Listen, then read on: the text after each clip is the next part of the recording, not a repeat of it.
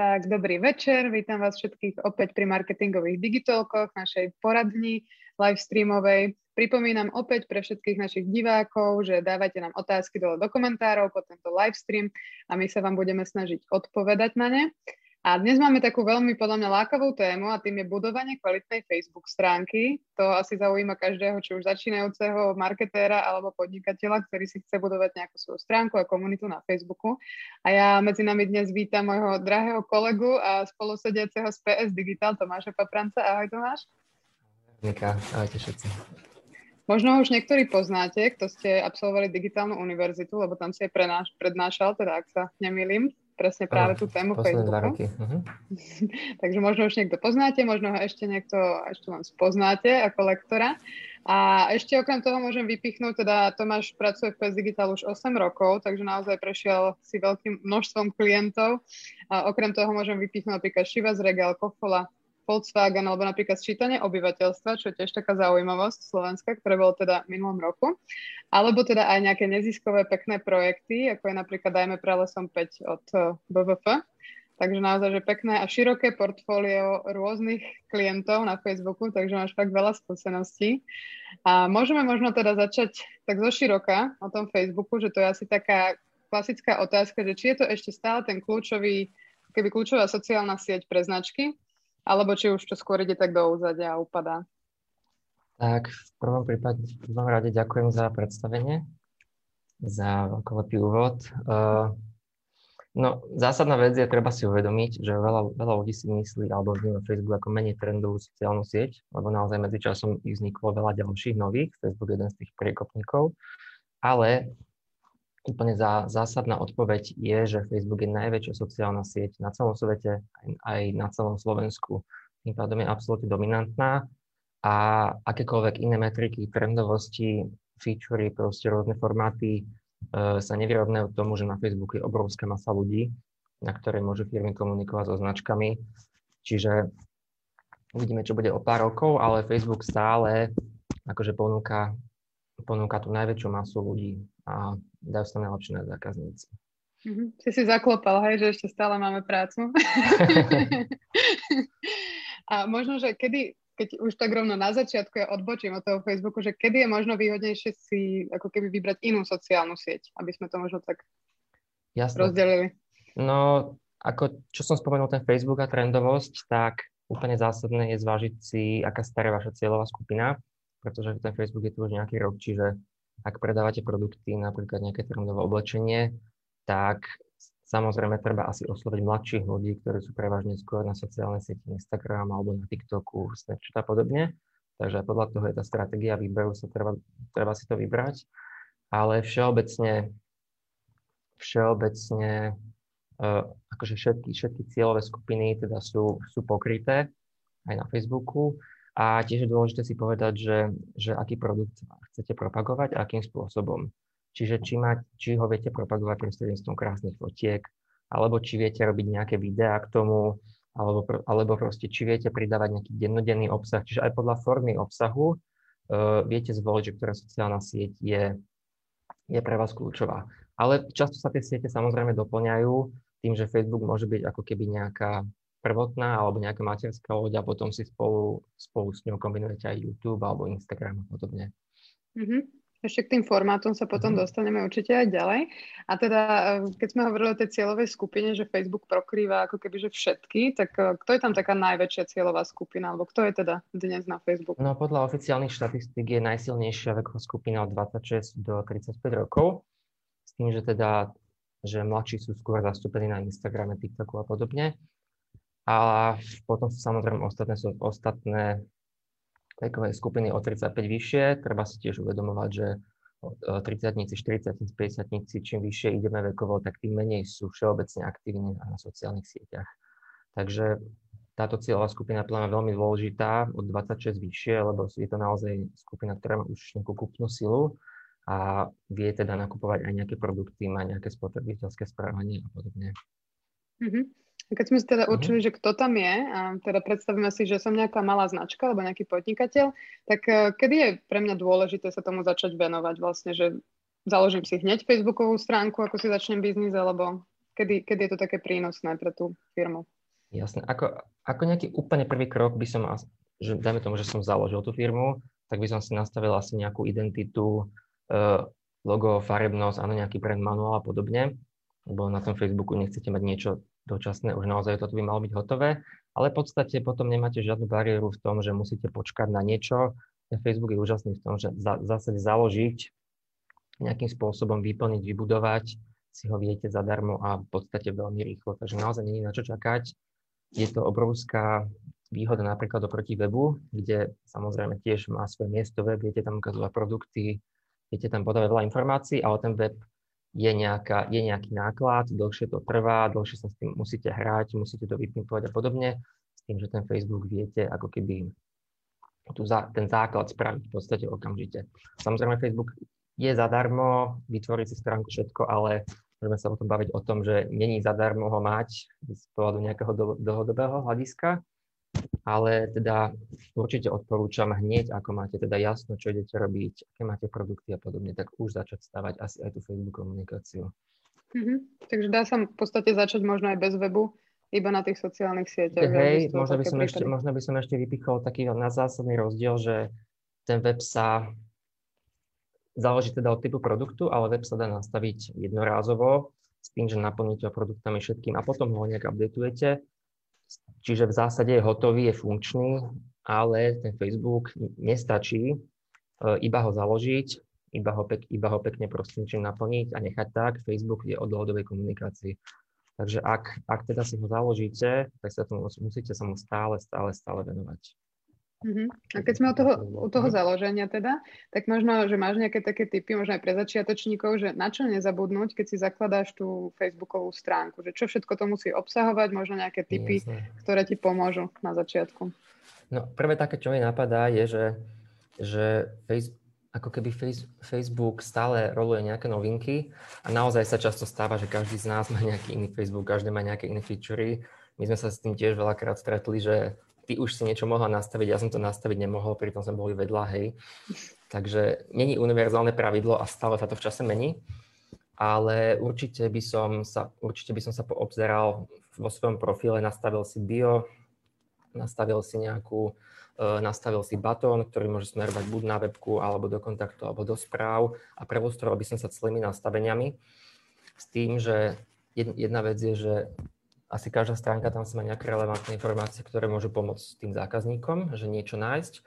Ale ďalší ten pohľad na to je, že čím viac má tá stránka toho vyplneného, nastaveného vo všetkom bio, ja neviem, nejaký, nejaký príbeh značky, typy produktov, podobne, hej, čiže čím viac informácií, tak tým relevantnejšie pôsobí na toho zákazníka.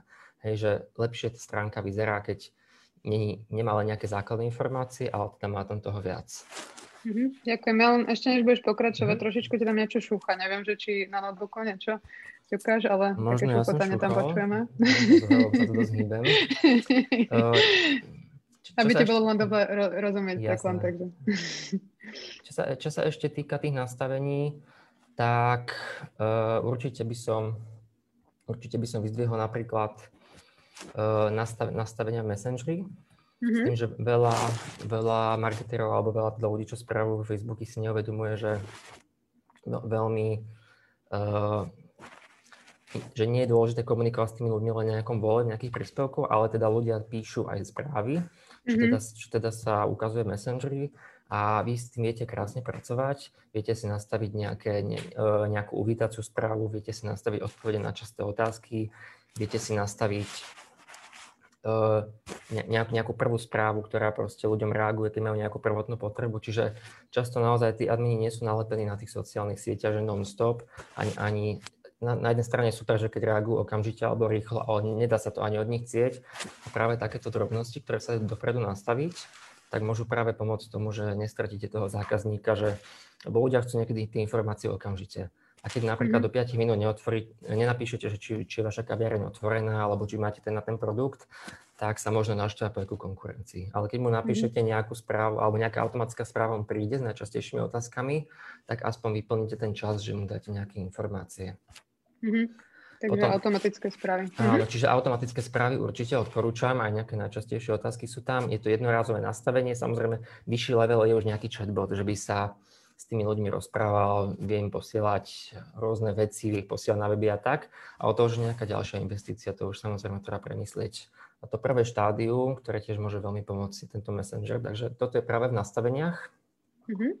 Potom sa tam dá nastaviť dajú nastaviť veci ako nejaký profanity filter, čiže keď nechcete, aby napríklad váš obsah videli mladí, čo napríklad používame pri značkách s alkoholom, čiže ten obsah mm-hmm. sa vôbec tým ľuďom neukáže, alebo sa dá nastaviť nejaký zoznam zakázaných slov, ktorý keď ľudia používajú v komentári, tak uh, nejaké nadávky samozrejme väčšinou, alebo nejaké slova, ktoré nechcete teda, aby, aby používali, aby to nevyzeralo vulgárne u vás, tak viete slova ako, by, ako keby automaticky blokovať a hajdovať. Čiže to je tiež taký nejaký filter, ktorý vám pomáha v tom, pardon, aby, aby, aby sa možno nešírili nejaké veci, čo nechcete na webe. Mm-hmm. Uh, Takže to pomáha v tom community managemente v podstate, áno, že nemusí áno, všetko určite. Robiť človek sám, ale vie si takto pomôcť. Takže naozaj v tých nastaveniach je toho naozaj veľa a často sa to, často sa to veľmi mení, ale treba si to určite prelúskať. Dokonca by som povedal, že raz za čas si fakt prejsť nastavenia, či tam je niečo nové. Lebo niekedy je napríklad nejaký formát, v minulosti bol napríklad formát, že story, teda myslím, že sa volal, kde ste vedeli napísať nejaký váš príbeh o značke, mm-hmm. mal tam nejaký ďalší obrázok a potom to časom zmizlo. Alebo bol formát, formát notes, čiže vedeli ste, vedeli ste dať nejakú fotku, vedeli ste tam formátovať krásne text, čo na Facebooku je, skôr, skôr to bola výnimka, lebo to formátovanie moc nefunguje. Mm-hmm. Kde sme napríklad používali rôzne recepty, kde sme sa vedeli pekne, pekne pohrať s tým textovým obsahom a potom to zase zmizlo. A potom zase prišli nové featurey. Čiže treba to pozerať a najmúdrejší budete asi, keď si pozriete, že vlastnú stránku a venovať tomu teda nejaký čas. Mm-hmm. Ďakujem. A potom ešte, čo sa týka takých základných vecí, asi si nastavíš profilovú fotku, cover fotku, možno pre nejaký biznis, že keby si dal takú univerzálnu radu, že čo by mala možno obsahovať tá profilovka a coverka teda. U človeka je to jasné, že dáš tam nejakú fotku, ale jasné. Čo si tam dá značka? No, v tomto, v tomto ja som trošku konzervatívny, čo sa týka profilovky. Uh, je to môj osobný názor, že v tej profilovke by naozaj malo byť logo spoločnosti, výrazné, veľké, pekne zalomené do kruhu, kde nič nebude orezané, kde nič nebude trčať, to, čo tam nemá byť, naozaj jedno pekné logo, ktoré pôsobí profesionálne. Samozrejme, môže to byť aj, e, nemusí to byť statické, môže to byť aj ako video, tá profilovka, s tým, že to môže ne, akože pozitívne vyrušiť, hej, že, že ten človek si to všimne skôr. Ale asi by som tam nedával nejaké, nejaké, nejaké ďalšie informácie, lebo tá profilovka je naozaj veľmi maličká. Takže, takže asi len nejaké dobré logo. Zalomené a s kaverkou sa dá hrať oveľa viac. Kaverky väčšinou praxi využívame nejak sezónne, čiže keď je nejaká kampaň, tak tam dáme tú vizualitu, alebo keď máme nejakú sezónu niečoho, tak, tak to dáme tam. Tiež je podľa mňa fajn, aby, aby tam napríklad hotel nemal zasneženú fotku, že celý rok, hej, ale, ale aby tam proste bolo niečo vždy také aktuálne, čo navodí tú prvotnú emóciu. A, a dá sa s tým niekedy samozrejme kreatívne vyhrať, že videl som rôzne cesty, kde to bolo ako keby prepojené buď s profilovkou, alebo s tým batónom, ktorý je vlastne vedľa, vedľa toho. Niekedy som napríklad videl call to action, kde cez, cez celú tú kaverku bol, bola nejaká šípočka, že tu nás kontaktujte, alebo tu si niečo kúpte. Hej, že dá sa s tým mm-hmm. kreatívne vyhrať, že ľudí viete napríklad poslať do toho. Mm-hmm. Takže tá profilovka je ako keby tým majú rozoznať automaticky tí zákazníci a v tej kaverke už im viem dať aj nejaké ďalšie posolstvo. Áno, ako taká, tak, tú kaverku až tak často ľudia nevidia, lebo podľa mňa málo kto navštevuje stránku, že si klikne na ňu, skôr vidí vypublikované príspevky, ale tá profilovka je ako keby tá hlavička, ktorú vidia stále, stále pod všetkým, pri každej komunikácii, čiže naozaj, keď tam niekto má proste hocičo, aj svojho psíka, alebo proste urazané polka loga, ktoré nefunguje, tak je to, pôsobí to neprofesionálne. Mm-hmm, super. Potom môžeme možno pomaly prejsť k tomu obsahu, že možno mm-hmm. aké všetky formáty poznáme a aj z tvojich skúseností, že ktoré sú také najefektívnejšie, alebo momentálne, že čo tak najlepšie možno funguje a využíva sa. Ako priznám sa, že nevediem si nejakú že internú štatistiku, že, že fotky sú šesťdesiat percent videa, štyridsať percent, hej, že štatisticky. Že čo, čo, je akože, čo je lepšie z pohľadu nejakej výkonnosti. Ja si osobne myslím, že každé, každý formát môže byť dobrý, keď, keď ním povieme, čo chceme.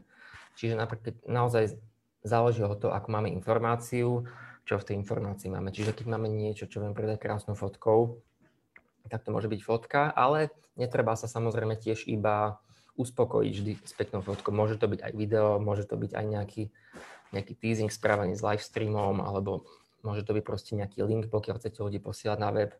Ja osobne, ja osobne dosť propagujem aj statusy, ktoré vlastne boli jedným ako keby z prvých postov, mm-hmm. uh, že človek iba niečo napísal, nejaký textík a potom to začalo byť vytlačené peknými fotkami samozrejme, ktoré, ktoré aj človeka akože viac vyrušia v pozitívnom slova zmysle.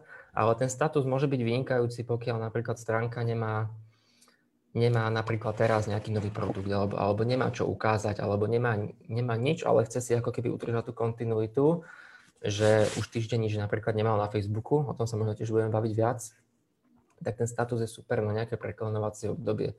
A tie statusy, aspoň ja odporúčam nedávať iba nejakú že holú informáciu, že toto tu máme, toto sa deje, ale odporúčam ich využívať interaktívnym spôsobom. Čiže vy sa v nich môžete pýtať, že, hej, že ktorý produkt je váš najobľúbenejší, alebo čo ste robili včera cez, cez víkend a napojíte to na váš produkt, že nejak tých ľudí vťahovať do tej diskusie.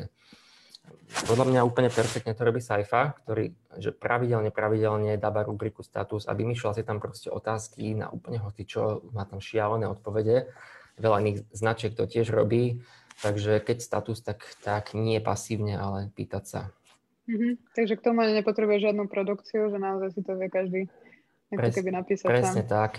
Ja, ja, tiež sa, ja tiež som zastancom toho, že... že niektorí ľudia ako keby sa boja niečo publikovať, kým to nemajú, že nádherne nafotený vizuál, geniálny a podobne, vyretušovaný proste zo všetkých strán, tak budú si ako keby šetriť pol roka tú jednu fotku. Môj, osob, môj osobný názor je, že, že content na tom Facebooku má byť skôr autentický.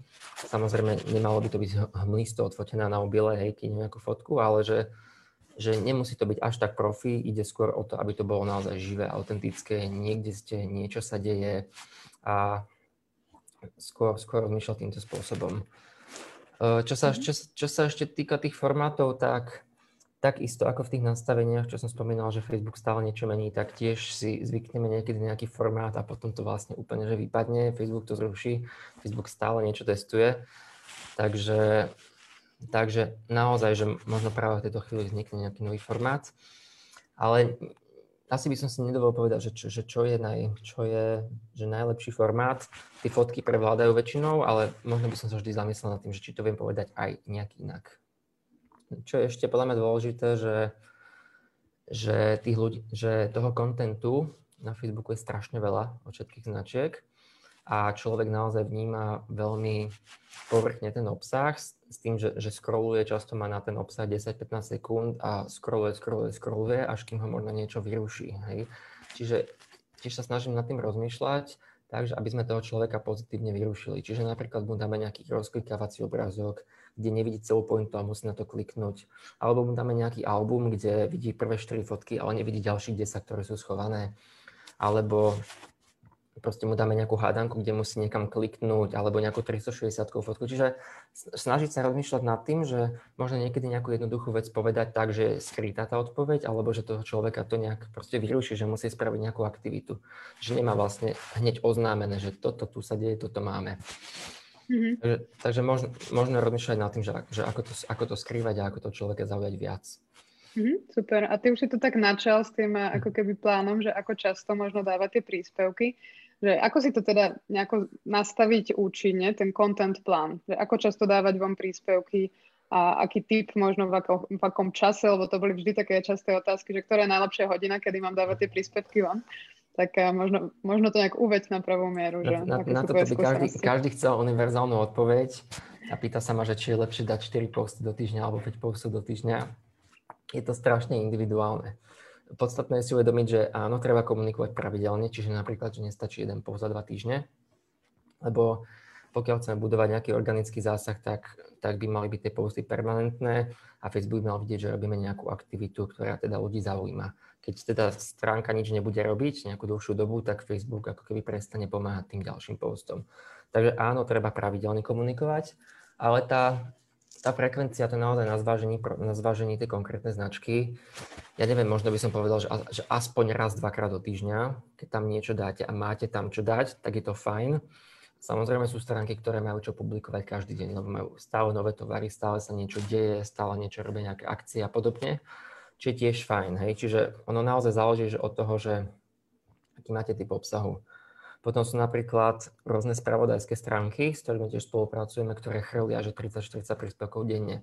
A ja im rozumiem, lebo oni majú veľa tém, často, často potrebujú spraviť nejaký teasing do televízie alebo podobne, alebo proste si potrebujú naháňať návštevnosť na svojom webe, čiže, čiže dávajú veľa linkov a tiež to má svoju logiku.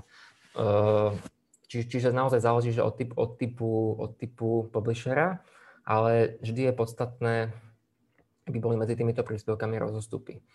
Čo sa, čo, sa, čo sa stávalo často napríklad v redakciách, ktoré sme školili, že ten admin ako keby chcel mať pokoj predtým, než pôjde domov, tak šestnásť tridsať dal desať postov za sebou, iš, išiel hej, ako keby domov a potom vlastne celý večer sa nič nedialo. Čo je strašná škoda, že tie príspevky si napríklad nerozdielo, že každú hodinu pôjde jeden post a tie najdôležitejšie posty pôjdu napríklad večer.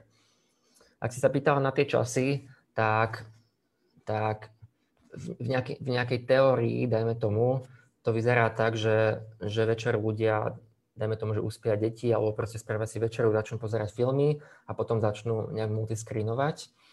Čiže potom si vezmú mobil do ruky a začnú si scrollovať. Čiže vo, vo veľmi, veľmi veľkej všeobecnosti je nejaký prime time, dajme tomu, že o siedmej, o ôsmej. Čiže mm-hmm. kebyže tých postov nedá, nedávate veľa, tak odporúčam asi dávať na večer. Ale zase na druhej strane, ak je to niečo aktuálne, že dneska je niečo v predajni alebo niečo sa stalo, netreba vôbec čakať, lebo tí ľudia sú všeobecne na sociálnych sieťach úplne že celý deň, ale že úplne celý deň. Čiže, čiže kľudne, že proste aj ráno, aj na obed môžete niečo dať, vôbec to nie je také, že by bolo nejaké hluché obdobie. Skôr by som nepublikoval asi v noci. Mm-hmm. Tie, tie, tiež sú také teórie, že však o siedmej večer dávajú všetci, ja dám radšej o tretej ráno a potom si to všetci ráno nájdú. Uh, Toto sa nikdy neoverilo a ne, nemám, nepoznám nejaký prípad, že by to pomohlo. Skôr naopak, že ten Facebook algoritmus vyhodnotí, že, že OK, ten post proste nikto nepozerá, tak, tak on ho ako keby po, po hodine, po dvoch, po troch prestane organicky posúvať ďalej a tým pádom sa stane mŕtvým. Mm-hmm. Tak, takže... Jeden mýtus sme vyvrátili aspoň. tak, tak, tak. Dobre, už tu máme prvú otázku od diváka nášho, takže kľudne aj ostatní, už sme pomaly v polovici, takže ak potrebujete nejakú konkrétnu radu, tak kľudne píšte do komentárov. A teda Martin sa nás pýta, že by sa rád opýtal, ako najefektívnejšie a najrýchlejšie pri novej stránke získať sledovateľov. Že či sdielaním obsahu z fanpage na svojom profile alebo pozývaním priateľov, prípadne niečo iné a trendy. To je asi taká téma sama o sebe, že fanúšikovia na Facebooku. Je, je, je to téma za dlho, ne, ne, teda na dlho, neviem, že či začneme fanúšikmi alebo tým obsahom. Ja by som, ja by som prekladal na tých fanúšikov, potom sa k tomu dostanem, mm-hmm. že ako keby prvý ukazovateľ marketingový, ktorý všetci riešili pri Facebooku v minulosti, bolo, že koľko má tá stránka fanúšikov.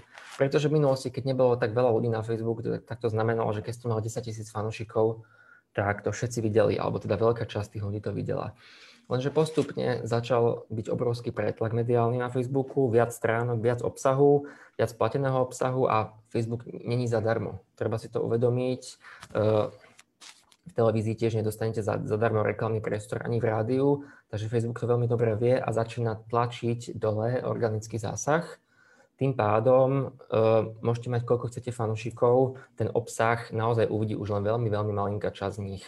Takže to budovanie fan, fanúšikovskej základne možno ešte stále pre niekoho dobre vyzerá, ale nemá taký veľký význam. Úplne podstatné je e, zamerať sa na to, že koľko ľudí a akých ľudí vidia vaše príspevky. Oveľa podstatnejšie je e, zaplatiť si ale, alebo teda budovať tie konkrétne príspevky. Čo sa týka, čo sa týka tých fanúšikov, tak áno, je napríklad cesta, je to zadarmo, nič za to nedáte, že môžete, že môžete pozývať ľudí, ktorí lajkli príspevok. Takže to je jeden, to je jeden taký malý hack, mm-hmm. keď napríklad zaplatíte reklamu na príspevok, bude mať päťdesiat lajkov, tak tí ľudia, ktorí lajkli, môžete ich zadarmo pozvať. V minulosti bývali aj, aj, aj, alebo teda používali sme stále sú reklamy na získavanie fanúšikov. A keď je napríklad nejaká úplne nová stránka, ktorá potrebuje naozaj že nutne nabrať nejakú hodnovernosť, lebo nikto sa nebaví zase so stránkou, keď to má byť nejaký veľký biznis, ktorá má dvadsaťpäť fanúšikov. Takže, takže na nejaké úplne prvotné obdobie to stránkam aj pomáha, že získať si nejakú ako takú bázu, ale vôbec to nepomáha z marketingového pohľadu, že čím viac ľudí, fanúšikov mám, tým viac zasahujem. Takže keď sa mám k tomu vrátiť, tak úplne zásadné je tie príspevky, ktoré teda publikujete a budete publikovať, zaplatiť im nejakú podporu, aby sa dostali k viac ľuďom. Veľká výhoda Facebooku je oproti iným médiám, že nemáte nejaký, nemáte nejaký minimálny spend, hej, že musíte dať aspoň päťsto eur, alebo proste idete robiť televíznu kampaň, dajme tomu, tak pokiaľ tam nedáte niekoľko tisíc eur, tak sa s vami nikto ani nebude rozprávať. Facebook je úžasný v tomto, že vy si viete naozaj vyprofilovať tú cieľovú skupinu a môžete dať do príspevku radovo, že tri eurá, hej, päť eur, desať eur, proste začať s niečím, uvidíte, čo to spraví. Takže nie je to, že vyhodíte nejaký balík a len budete dúfať, že to niečo spraví. Takže naozaj, že vrelo odporúčam príspevky, ktoré stoja za to a ktoré teda o vás niečo povedia, tak, tak nejakým spôsobom ich podporiť a tým, a tým spôsobom si budovať tú komunitu na Facebooku. Mm-hmm. Takže oni, tí fanúšikovia v podstate môžu byť dôsledok toho kvalitného kontentu, ktorý tam pridávate. Že netreba ich možno naháňať takto ako primárny cieľ. A potom ešte, čo sa týka súťaží, možno o to som chcela otvoriť, lebo to sa tak spája často s tými followermi, že kedysi je bývali hlavne také súťaže, že followni ma, alebo daj nám like a ešte pozvy dvadsaťpäť priateľov a tí nám musia dať like a potom vyhráte. Ako je to so súťažmi dnes? Že ešte funguje v podstate? Naháňa to nejakých ľudí? Alebo ako to vidíš ty? Uh, ja si tam ešte vnorím jednu otázku sám, lebo mm-hmm. si spomenul asi, spomenul asi followerov. Takže tak, ako na Instagrame poznáme followerov, aj na Facebooku je to v zásade nová metrika, ktorá sa začala objavovať v štatistikách. Veľa ľudí je z toho zmetených, že čo to znamená. Tak e, vyzerá to tak, že, že metrika fanúšikovia ako takí, ktorí sa za stránky zbierali, časom zmizne a bude nahradená týmito followermi. Taký, a momentálne, teda u mňa, neznamená to, že aj u vás, ale na väčšine stránok to vyzerá tak, že vidíte aj počet followerov, aj počet fanúšikov, s tým, že väčšinou, väčšinou je ten počet veľmi podobný. A ten základný rozdiel je v tom, že keď má nejaká stránka fanúšikov, alebo teda vy ste fanúšik stránky, tak dávate ako keby nejakú verejnú deklaráciu, že podporujete tú stránku, že sa vám ten biznis páči, že, že podporujete napríklad politickú stranu alebo proste to médium niečo, ale keď ich followujete, tak sa o ňu iba zaujímate. Poviem to na takom extrémnom prípade, ktorý rád používam. Čas, čas, často, sú, často sú naozaj tie tie metriky veľmi podobné, že deväťdesiatdeväť percent rovnaké číslo, ale trošku viac to kolíše pri nejakých extrémistických stránkach. Napríklad nejaký extrémistický pol, uh, politik, ktorý, ktorý dáva rôzne hoaxy a podobne, tak má nejakých fanošikov, čiže ľudia, ktorí, ktorí verejne deklarujú, že áno, podporujú toho človeka, ale veľa ľudí sa zaujíma o tú tému, o toho človeka, lebo buď si z neho robí srandu, alebo proste sú to reportéri, alebo sú to ľudia, ktorí sa zaujímajú o politiku a preto mu dávajú follow. Ale tým pádom oni nedávajú svoje meno, nedávajú svoje meno tomu, že ja ho podporujem. Čiže to je taký ten základný rozdiel, že, že tak ako aj na Instagrame je to ako keby také menej...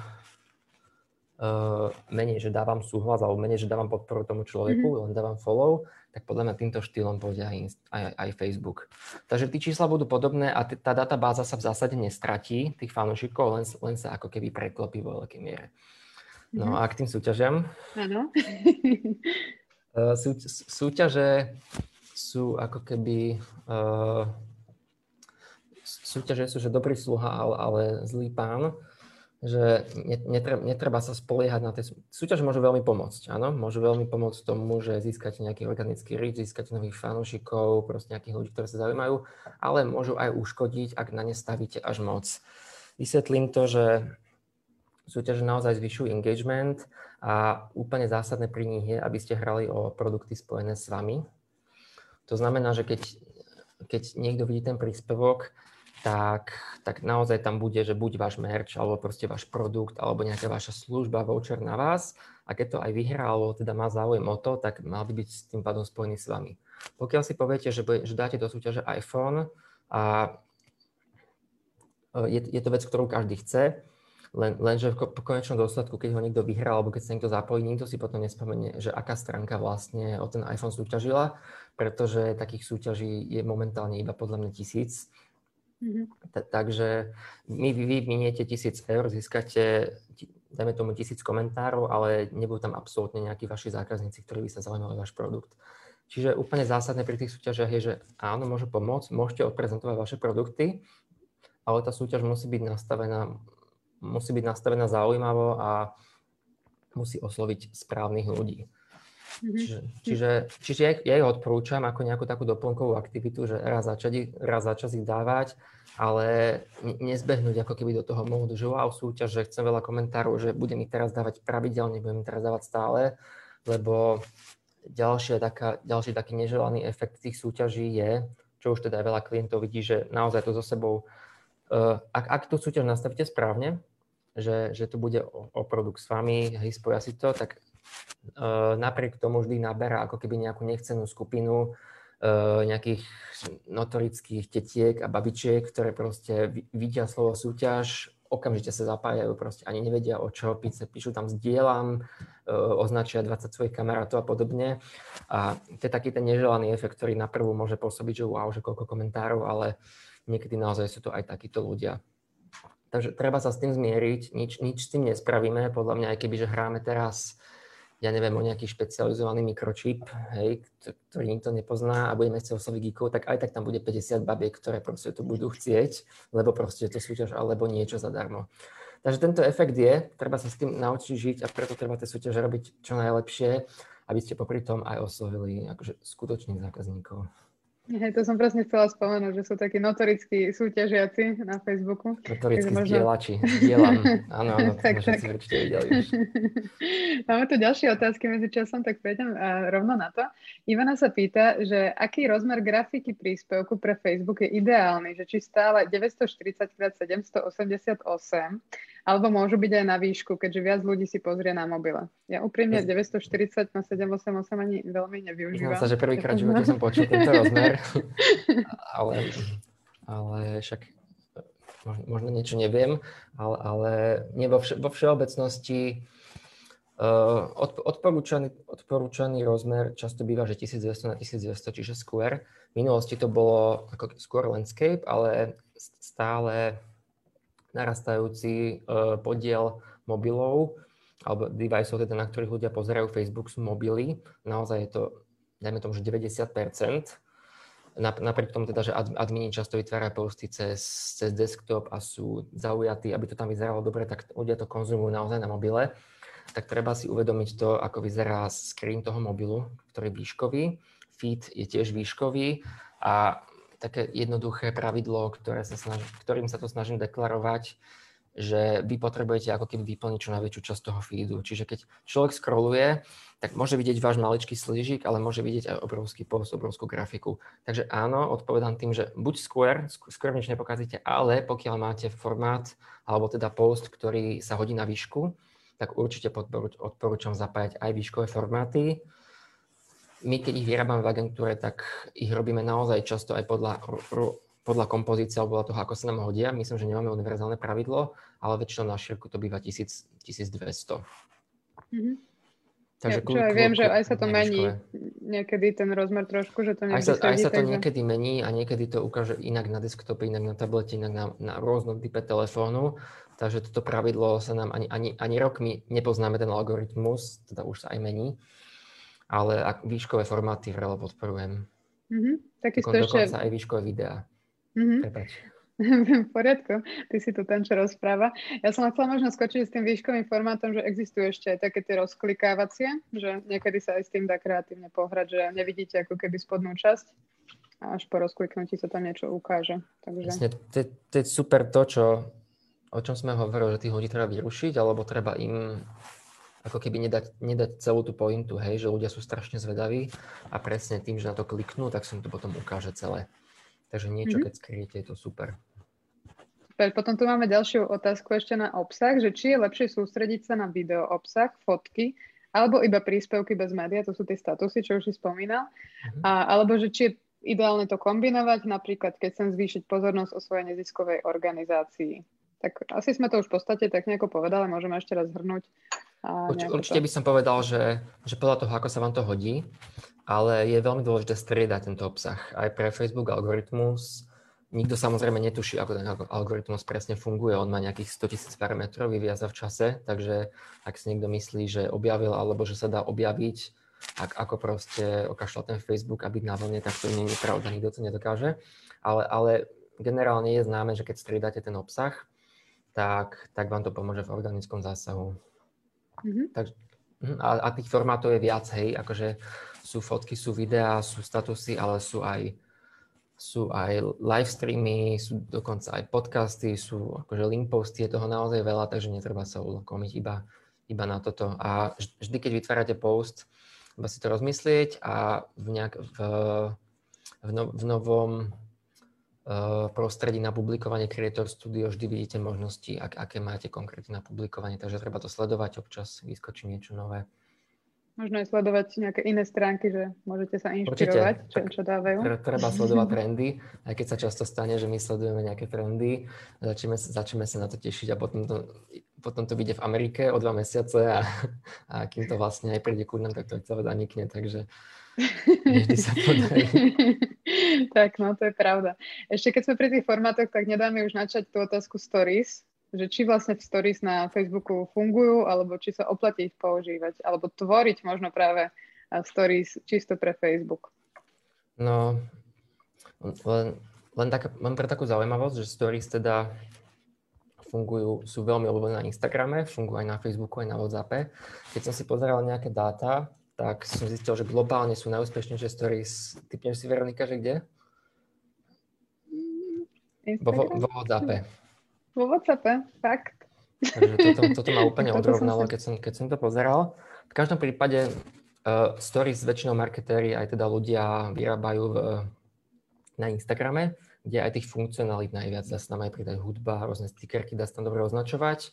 Uh, Facebook si ich ako keby túto funkcionalitu priniesol ku sebe, ale môj osobný názor je, aj teda som skúšal niekedy pri kampaniach používať aj stories na Facebooku, je, že ľudia ich ako keby buď Buď nevedia, že jednoducho, že na tom Facebooku sú, alebo proste ich sledujú menej, alebo skôr sa zaujímajú o ten feed, že naozaj tie stories boli, a teda u mňa, hej, treba vždy, skú, treba vždy skúšať, ale u mňa minimálne vždy, keď som to skúšal, boli oveľa, oveľa menej úspešné ako na Instagrame. Takže na Facebooku by som skôr riešil iné formáty, skôr tie dlhodobé, ktoré sa zachytajú na vole. A na druhej strane, keď, ak vyrábate nejaké stories a dávate ich na Instagram a sú vhodné aj na Facebook, tak by som si povedal, že prečo nie. Čiže, čiže asi by som sa rozhodoval podľa toho, že akých vyrábam a sú pekné a sú hodnotné a idú na Instagram, tak ich dáme aj na Facebook, ale nevyrábal by som ich samostatne pre Facebook, lebo by som si povedal, že neviem, že strata času, ale skôr by som sa asi zameral akože ten výkon do iných typov postov. Mm-hmm. Ešte, ešte dôležité si uvedomiť, že všetky tie funkcionality, ktoré sú na Instagrame, ak ich to zdieľate na Facebooku, tak ono sa to akoby automaticky preklápa a nie vždy všetko funguje. Čiže mm. nepo, nemôžete, napr- keď, keď tam dáte hudbu na Instagrame, alebo keď tam dáte nejakú, nejakú posuvnú lištu, alebo nejakú hlasovačku, alebo niečo, tak ten Facebook to nemá a bude to tam buď ako iba nejaký, nejaký sticker statický, na ktorý môžete klikať, nič neurobí, alebo to tam nebude vôbec, bude to vyzerať inak. Takže čím, či, keď sú veľmi špecifické, tak by som si asi dal pozor, že ako vyzerajú na Facebooku. Mm-hmm. Presne tak, to je dobrá poznámka ešte k tomu. A máme tu ďalšie otázky, sa nám celkom začínajú sypať, takže ideme na to. A Martin sa ešte raz teda pýta ďalšiu otázku, že mu ešte napadlo, či má zmysel k fanpage vytvárať aj Facebookovú skupinu. Že prípadne je nejaký trend v počte takých skupín, že či nenastane zbytočné rozdielovanie pozornosti z fanpage na skupinu alebo na, na tie skupiny, keď vytvorím. No, skup, skupiny sú podľa mňa výborným trendom posledných rokov a teda my, vidím ešte príležitosť aj do budúcna.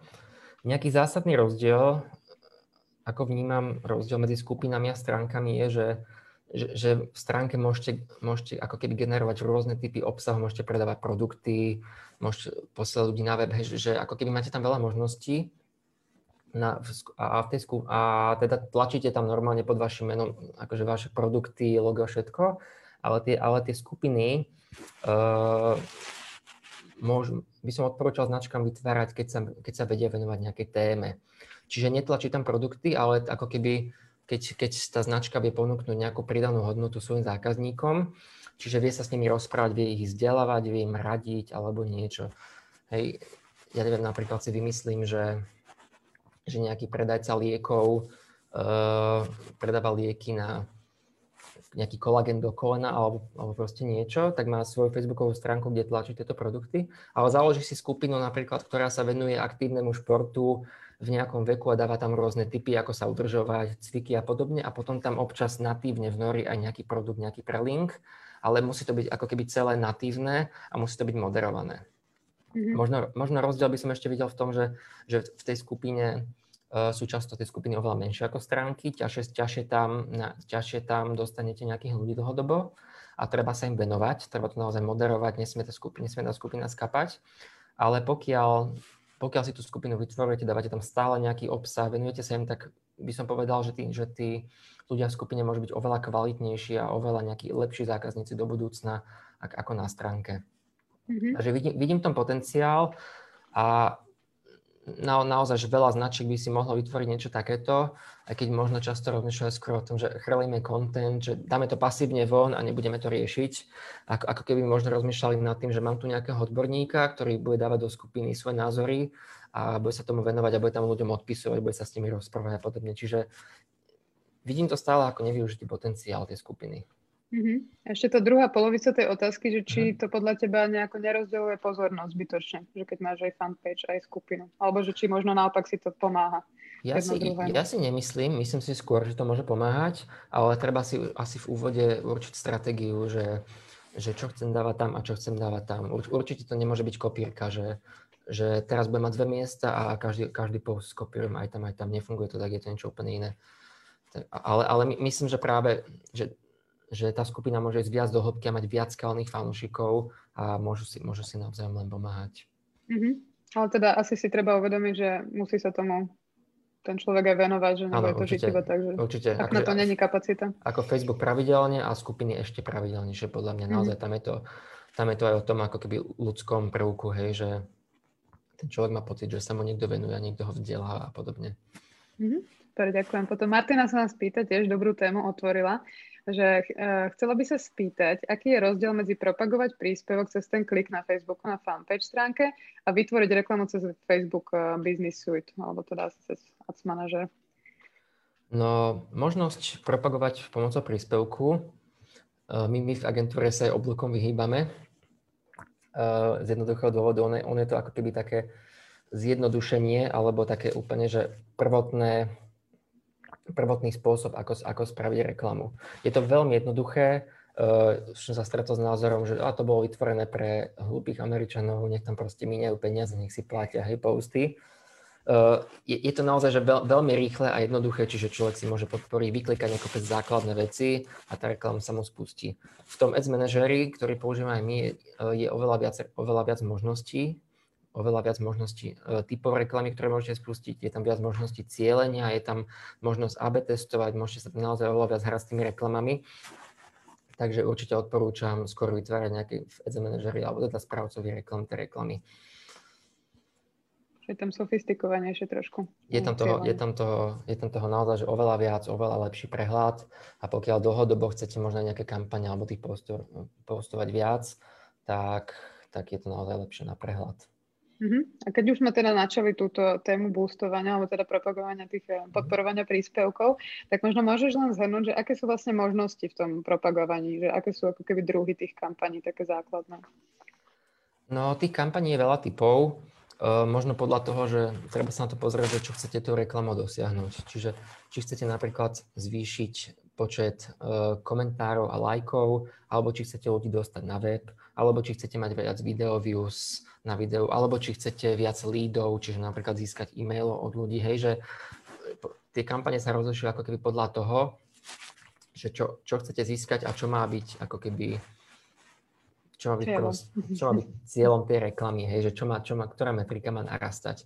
Takže podľa tohto uh, tých, tých reklám Uh, robíme veľa rôznych typov, lebo jedna vec je podpora príspevkov, ktoré sú vypublikované.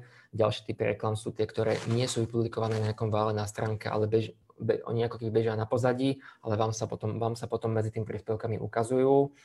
A to sú presne často rôzne pé pé cé reklamy, alebo, alebo leadové reklamy, alebo videoreklamy, eventy a podobne. Takže na, naozaj je veľ, veľmi, veľmi veľa tých typov reklám, dajú sa rôzne optimalizovať, Uh, sledovať a podobne. A mm-hmm. Už som sa zamotal.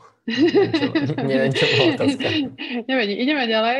Ja pres, presne na to chcem nadviazať, že potom, Keď teda podporuješ tie reklamy, tak potom sleduješ aj nejaké štatistiky. Tak možno, že čo je ako keby také kľúčové, že čo sa oplatí sledovať pri tých príspevkoch? Uh, tiež, by som sa, tiež by som sa asi uh, z prvotiny pozrel na to, že či chcem budovať brand awareness, alebo či chcem pozerať návštevy na webe, alebo či potrebujem nejaké kvalitné konverzie typu ľudí. Čiže brand awareness napríklad by mohol byť ten reach, že koľkých ľudí unikátnych som zasiahol. Keď, pokiaľ som nejaká nová značka, potrebujem sa ho dostať do povedomia. Pokiaľ už predám nejaký konkrétny produkt na mojom webe, tak je určite sledovať napríklad prekliky, cenu preklikov, že ako idú na váš web. Potom samozrejme treba to pozerať aj z druhej strany z nejakého Google Analytics, že či je ten web dobre nastavený, či ľudia robia tú správnu cestu, či tam nie je veľký bounce rate a podobne. Ale teda aj web treba sledovať. Pokiaľ máte nejaké videá, uh, tak, tak samozrejme aj video views, Môžu, môžu, môžu niečo hovoriť, aj keď video views, ja, ja som na to dosť háklivý, lebo, lebo často oni vystrelujú pri, pri štatistike, že vašim videám sa darí fantasticky na Facebooku.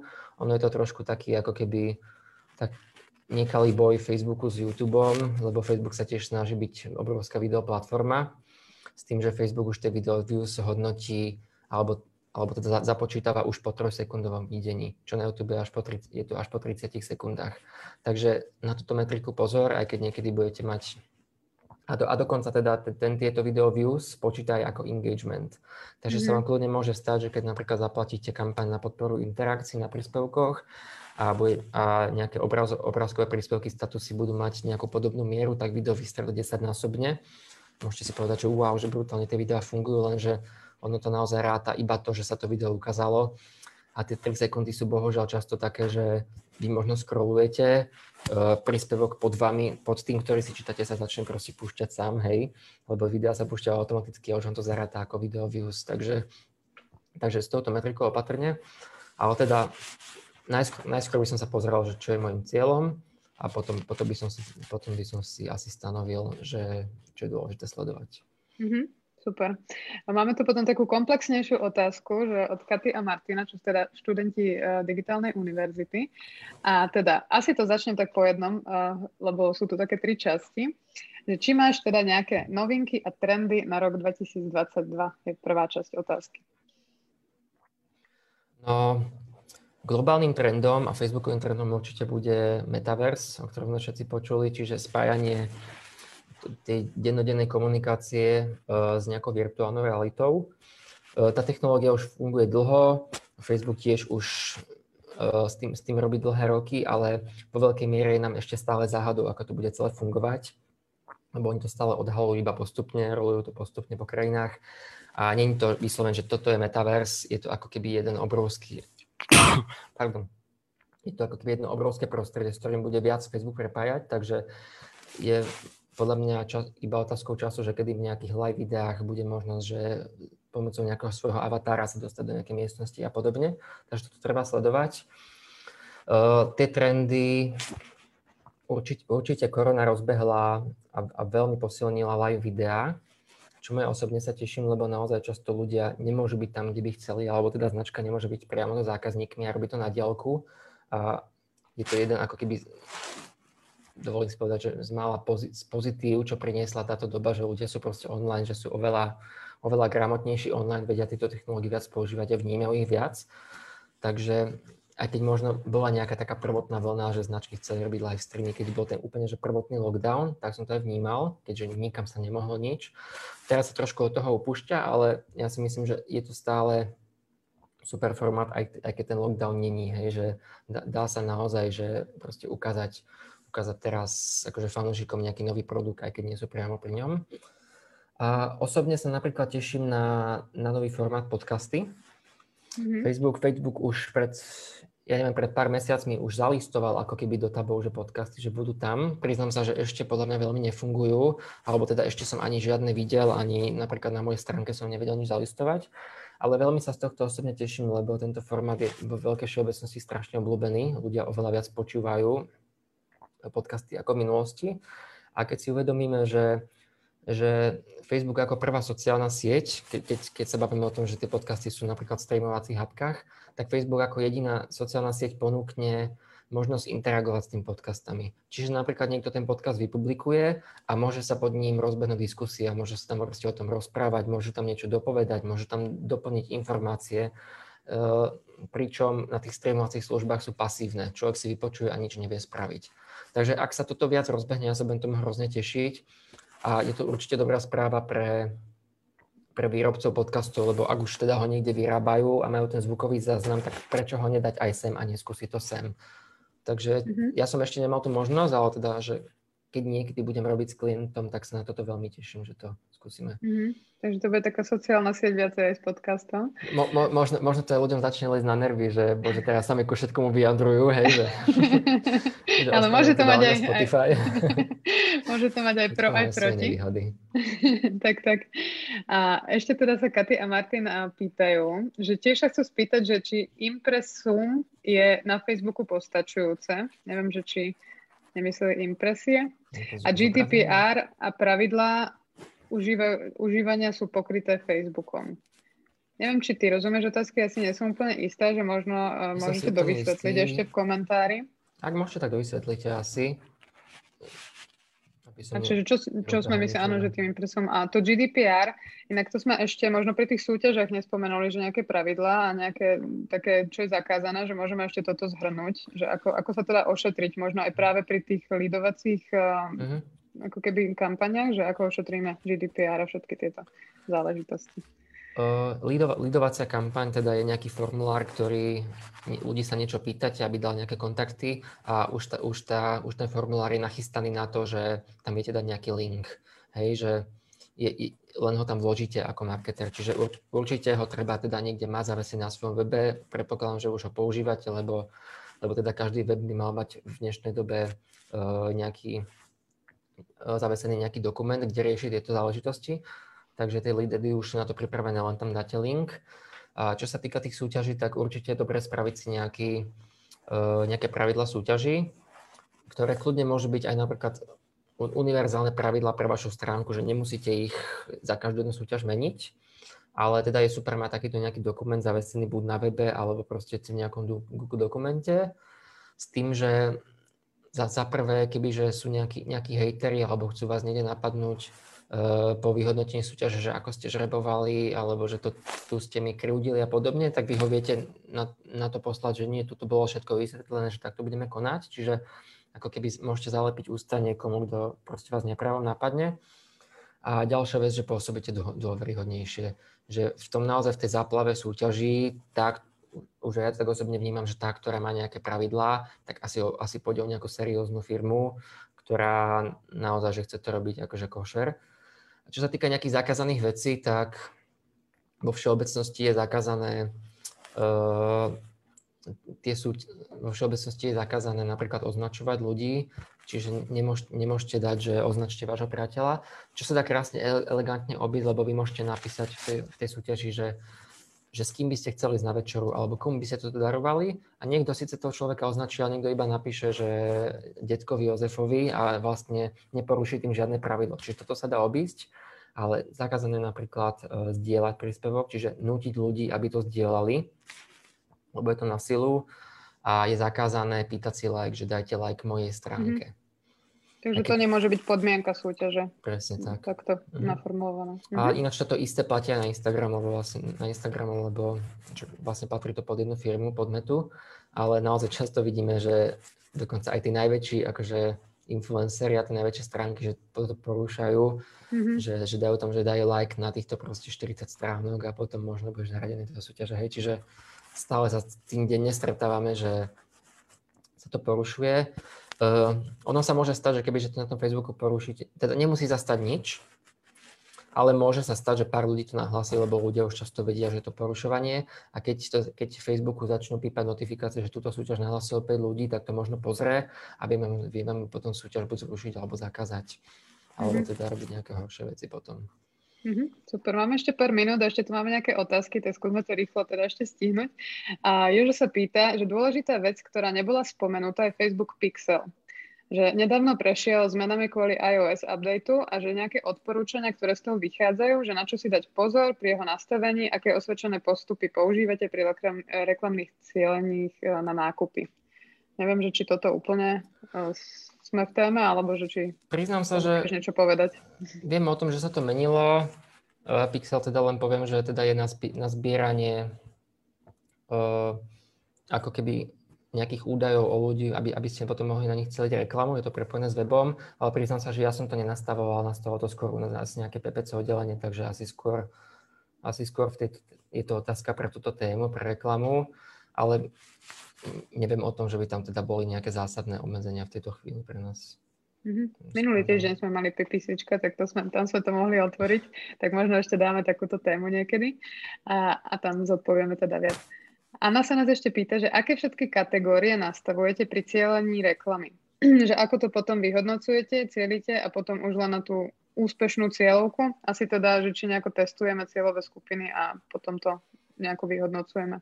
To je tiež podľa mňa otázka skôr na pé pé cé, a, ale vo veľkej všeobecnosti samozrejme záleží od typu kampane. Áno. E, ten á bé testing robíme v takej forme, že napríklad máme viac cieľových skupín, čiže napríklad aj publikované, keď vypublikujem nejaký príspevok, tak ho zapnem na štyri cieľové skupiny a á bé testujem ho napríklad tak, že ho, že ho vypnem niekde alebo niekde viac prelejem viac budžetu a podobne.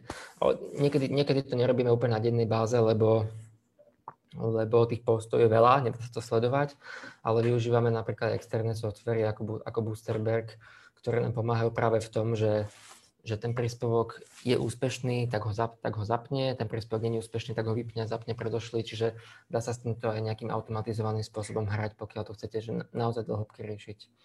Mm-hmm. Potom ešte tu máme jednu otázočku, že či je vhodné alebo výhodné prepájanie značiek, napríklad nejakou formou spolupráce, súťaže, odporúčaní a tak ďalej. Je to, je to asi veľmi individuálne. Uh, za mňa poviem príklad, napríklad prepájame značky, pokiaľ majú nejakého spoločného vlastníka, že si navzájom pomáhame. Napríklad mám, mám klienta Pernod Ricard, čo je materská spoločnosť značiek ako Absolute, Jameson, Shiva, Zárad a podobne. A navzájom s tým ako keby pomáhame, niekedy dávame nejaké kredity a tak. Ale zase, zase tie značky medzi, se, medzi sebou si nepomáhajú. Čiže záleží aj od toho, že aké je tam možno vlastníctvo, ako sú, ako, na akej úrovni sú možno portfóliu a podobne. A teda nejaká spolupráca s cudo, cudo značkou. Uh, určite sa to deje. Neviem si teraz predstaviť nejaký konkrétny príklad. S konkurenciou asi nemožno s nejakým... nejakým akože doplňujúcim produktom si viem mm-hmm. predstaviť spoluprácu, ale to je asi veľmi, veľmi individuálne. Mm-hmm. Ja, ja len, keď môžem, pamätám si jednu spoluprácu, že sme mali s médiom, vlastne s rádiom, že oni nám dali nejaký ako keby príspevok, ktorý smeroval teda na našu stránku, že tam boli nejaké pucle a my sme mali diely, ktoré chýba, že zapojili sa tam a vlastne takto sa dá ako keby mm-hmm. prepájať, takže to je taký príklad, čo mi napadol z praxe, ale, ale nie je to až tak bežné, by som povedala na Facebooku, že by boli takéto spolupráce. Ale ak máte niekoho spriazneného, tak určite vyskúšajte s ním spoluprácu, asi, asi nič za to nedáte, ak sa takto spojíte. No máme už pomaličky uh, koniec aj nášho livestreamu, toto bola posledná divácka otázka. Môžeme si možno už len tak na záver nejak zhrnúť, že ak by niekto sa teda chcel viacej venovať Facebooku a možno sledovať tie trendy, že máš nejaké odporúčanie, že čo pozerať alebo kde tak nejak naberať inšpiráciu? Uh, ako úplne prvé by som, uh, tu by ste možno nečakali, ale, ale pozeral si stále Facebook, čo mi ponúka, čo mi kde vyskočí a podobne, lebo keď Facebook niečo nové vyroluje, tak oznamuje to proste všade, hej, vo všetkých aplikáciách, na desktope, všade, čiže naozaj, že pozeral si keď niečo nové, tak to vyskúšal, ale okrem toho je veľa stránok, ktoré sa dajú polajkovať. My vo firme máme taký super uh, systém, že zdieľame si všetci ako keby do, do jednej skupiny všetky informácie, takže máme akože naozaj super knowledge, ale kebyže to robím individuálne, tak si určite polajkujem nejaké stránky, aj zahraničné, napríklad TechCrunch alebo Behance, Adweek, akože nejaké reklamné. Ale, ale napríklad české newsfeed bodka cé zet alebo marketéri slovenský. Je naozaj veľa, veľa tých stránok, uh, veľa agentúr samozrejme, samozrejme vzdeláva, uh, aj, aj pé es Digital, aj rôzne iné, čiže urč, určite by som aj týmto smerom išiel. Mm-hmm, super.